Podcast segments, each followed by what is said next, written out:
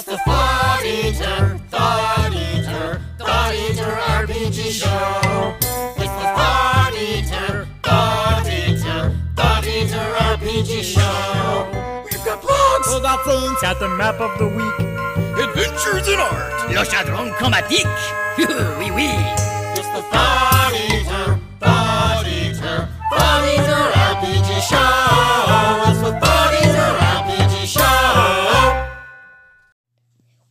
to the Fod Eater Fod Pass.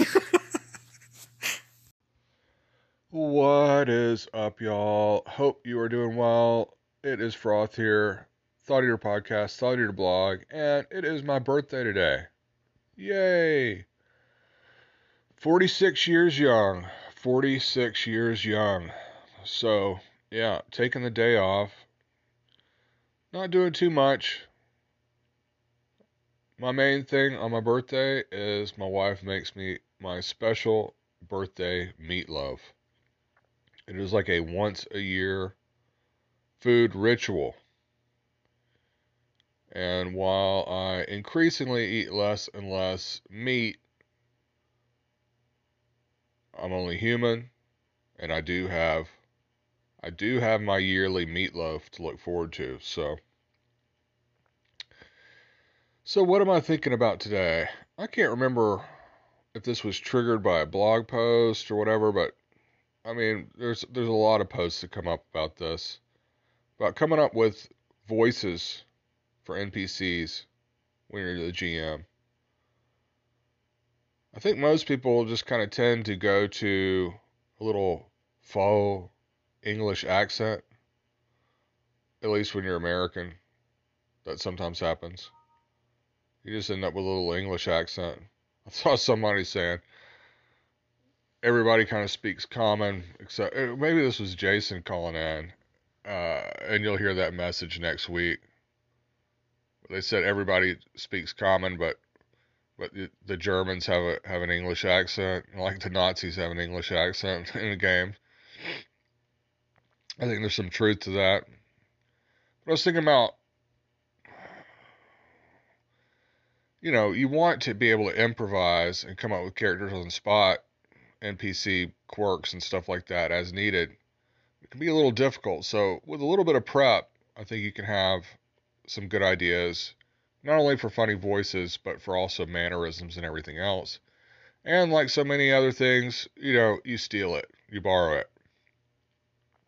So one idea that I've been toying with is maybe thinking about five or six different characters from movies, TV shows, things like that that you like. They could be obscure characters, they could be main characters, it could be stuff from shows back in the movies back in the 1920s. Like I was thinking about Peter Lorre. I've been watching some old Hitchcock movies, like the original The Man Who Knew Too Much. What's amazing about that movie is that Peter Lorre in that movie, that was his first English speaking movie, and he did not speak English. He had recently immigrated and learned basically to speak the language phonetically. He would just memorize the lines for the movie. He did not even know, in a lot of cases, really what he was saying. Or he knew what he was saying, but he did not know the language. He was just saying it.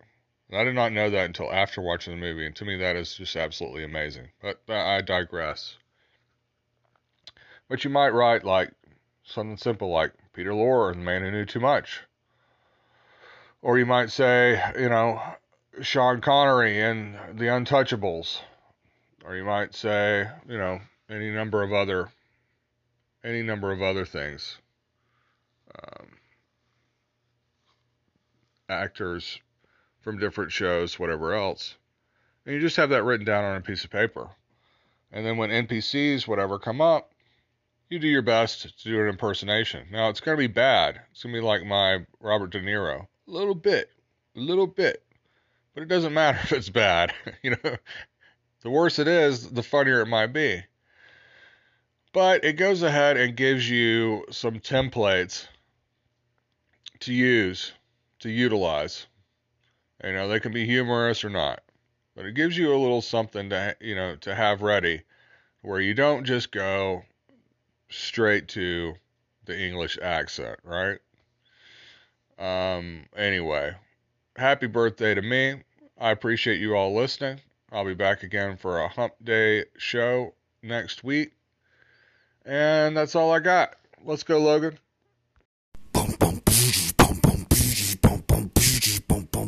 Sickly platypus, a psychic grenade.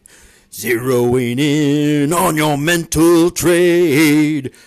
Gonna help you escape from the grind.